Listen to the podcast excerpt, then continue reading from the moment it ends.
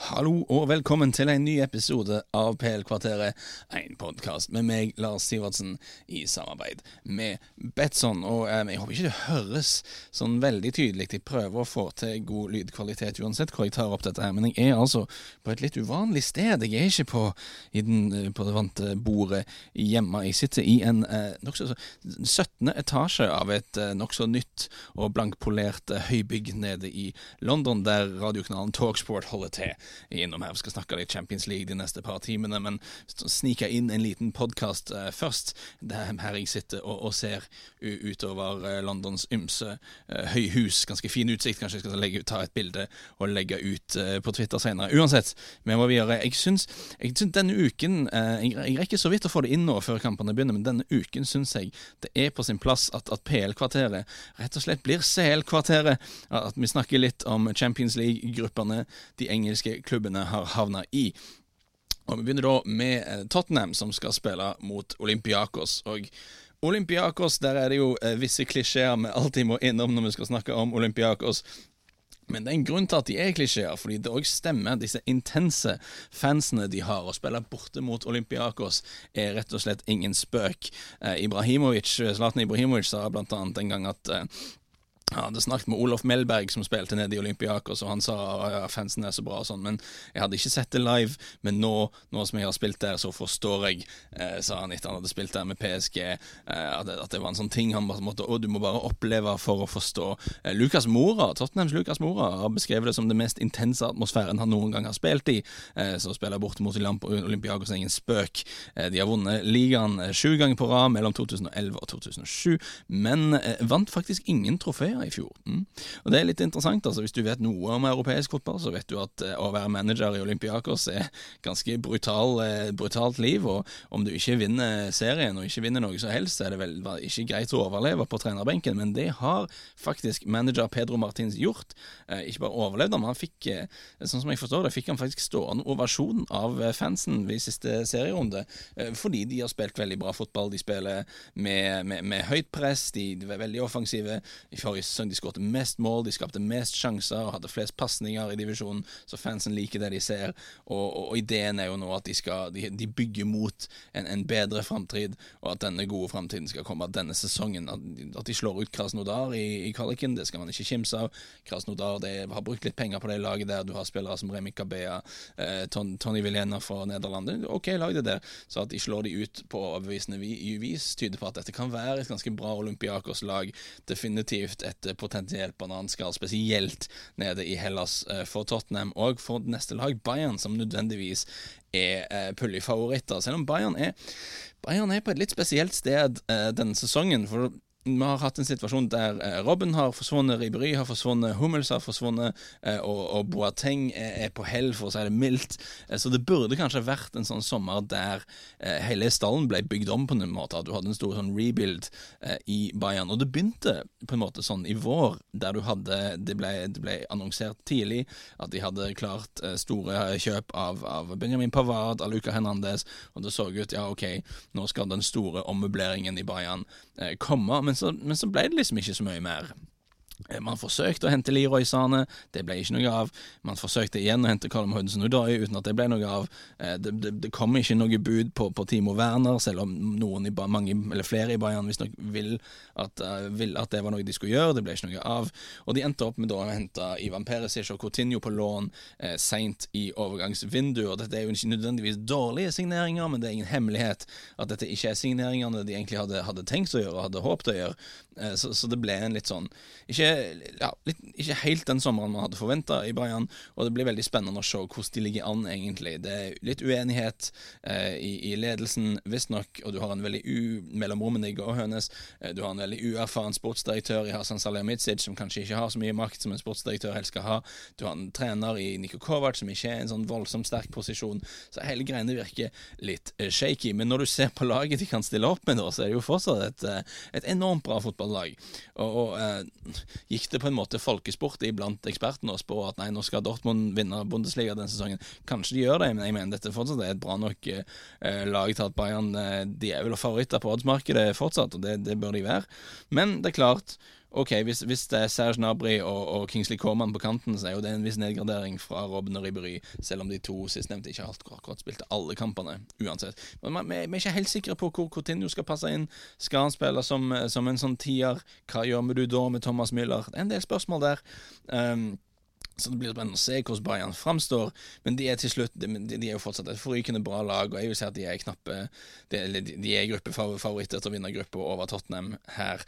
Siste lag i gruppen er Red Star, eller Røde Stjerne, eller Red Star Belgrade, som han sier her i England. De var for første gang i gruppespillet i fjor, og viste egentlig... Det man kanskje kunne forvente da, var at de er et skikkelig ekkelt bortelag å møte. Det er ikke kult å møte de i Beograd i det hele tatt. De slo Liverpool der, de klarte å ta uavgjort mot Napoli.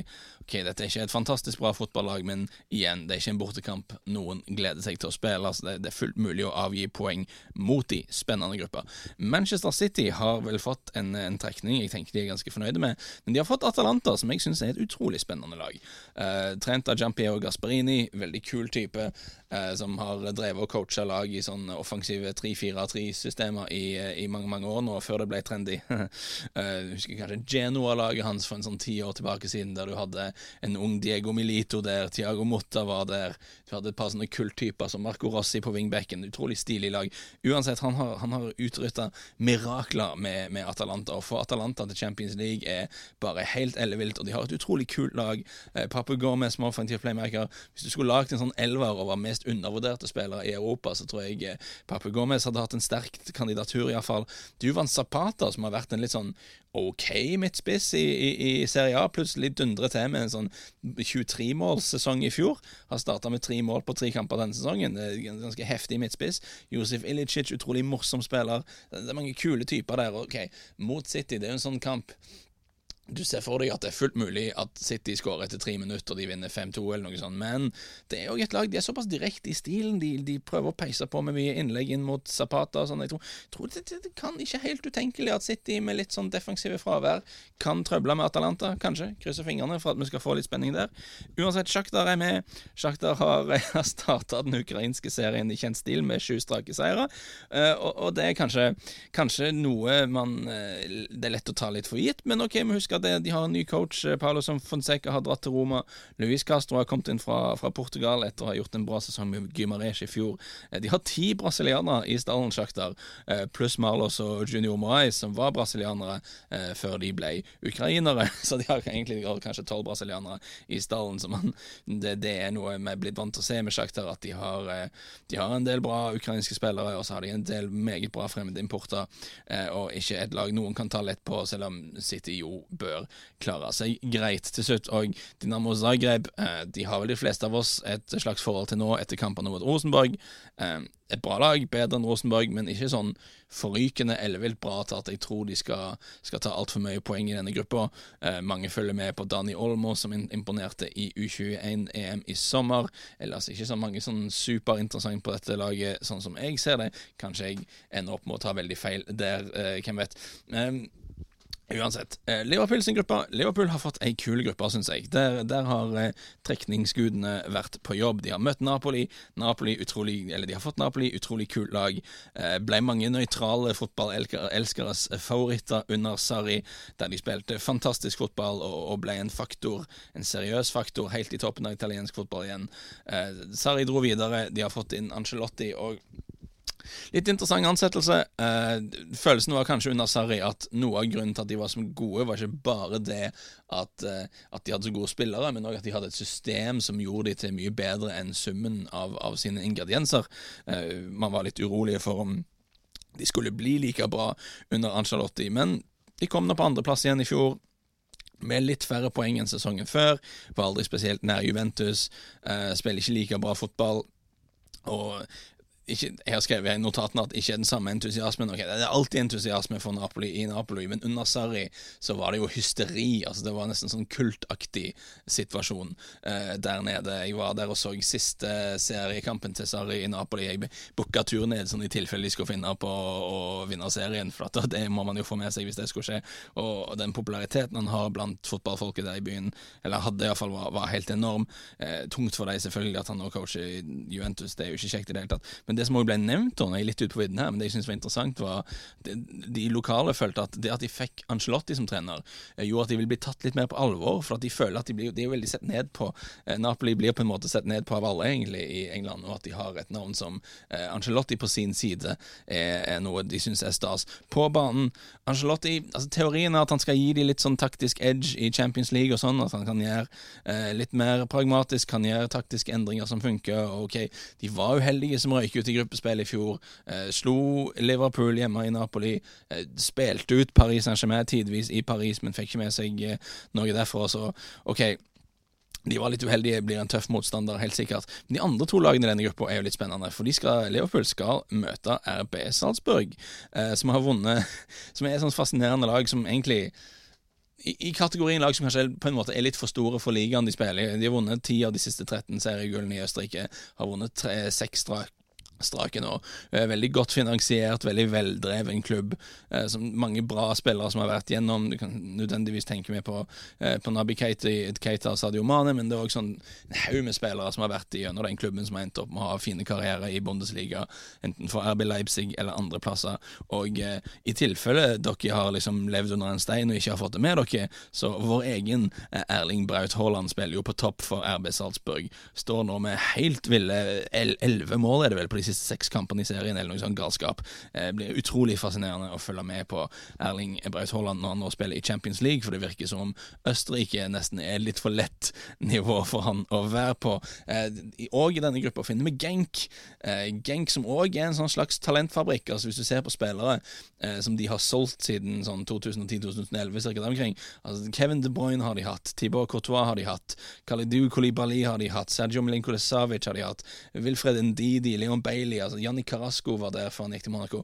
Altså en spinnvill lista av spillere som har vært gjennom den klubben. Så Genk er en sånn klubb det verdt å følge med på hvem som spiller der, hva de holder på med, og et av de fremtidige salgsobjektene deres jo vår egen Sander Berge. Spennende å se hvordan han gjør det. Stilig gruppa Liverpool har fått. Jeg tror nå de noen favoritter og vinnergrupper, vil jeg si Liverpool, ganske store favoritter også, men de har da 2 veldig interessante såkalt, nesten talentfabrikker kan vi si, fra sånne middels europeiske divisjoner, og Napoli. Det en stilig gruppe etter mitt syn. Chelsea har og en interessant gruppe, de skal spille mot Ajax, og altså, hva mer det egentlig å si om Ajax etter forrige sesong? De har gjort ting som egentlig ikke skal være mulig. Vi snakker mye om hvordan europeisk fotball har endret seg, hvordan de store klubbene dominerer alt for mye, hvordan det ikke mulig for de små å utrette noe som helst. Ajax viste jo selvfølgelig at dette ikke nødvendigvis riktig. Jeg tror nok det Jeg misstänker att Ajax sin färd till semifinalen av Champions League var Leicester I Premier League-aktig, alltså unntaget snarare än regeln. Jag tror inte fordi Ajax klarte det så betyder det att allt är väl I europeiska konkurrenser, men det är otroligt imponerande det de gjorde. Greit, de har mistat Mathias De Ligt och de har mistat Frenkie de Jong, Kasper Dolberg har blivit sålt, men de har ju behållt oss, de har behållt Hakim Ziyech, de har behållt Donny van der Beek, och de har också investerat pengarna de har hämtat in på dessa stjärnorna sina på ganska intressant vis. Quincy Promes har blivit hämtat in från Sevilla, intressant övergång. De har hämtat Edson Alvarez, ung mexikansk försvarsspelare från Club America. Spännande att se vad som det blir med han, och de hämtar Razvan Marin, den uruguayanske mittbanespelaren från Standard Liège. Och det är ju sånt att sånt som de har hållit på de sista åren när Ajax bruker penger, og bruker litt mye penger I hollandsk målestokk, sånn som de har gjort på disse spillerne.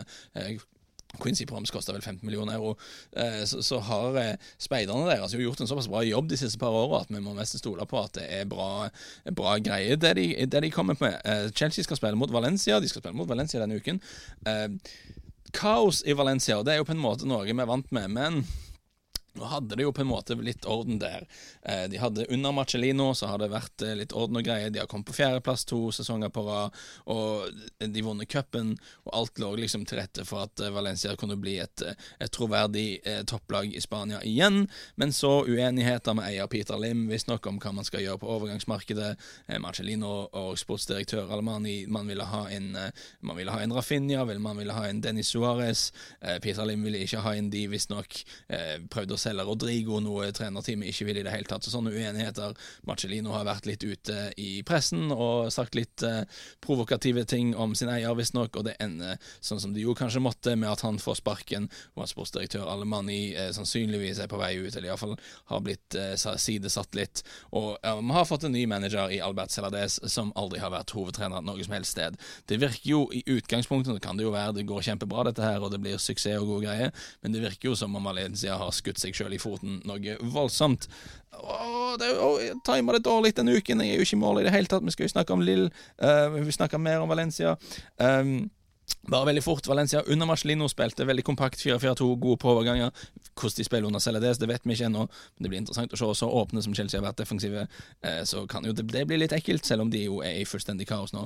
Til slutt, Lille, sjokkert alle må komme på andre plass I Ligue 1 I fjor, spiller ganske defensivt under Christophe Galtier har mistet et par viktige spillere Nicolas Pepe selvfølgelig, men også Thiago Mendes og Rafael Leao I sommer forventer ikke alt for mye fra Lille I denne gruppa, helt til slutt, veldig slutt. Har litt oddsprat. Jeg synes 1,57 I odds på at Liverpool vinner grupper si.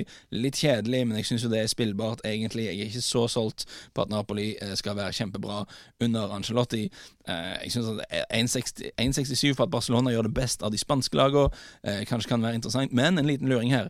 Atletico Madrid, der synes jeg det skjer interessante ting. De har hentet litt sånn kult offensivt med Joao Felix ser spennende ut. Trippier sine elleville innlegg fra høyrekanten her, eller du skal...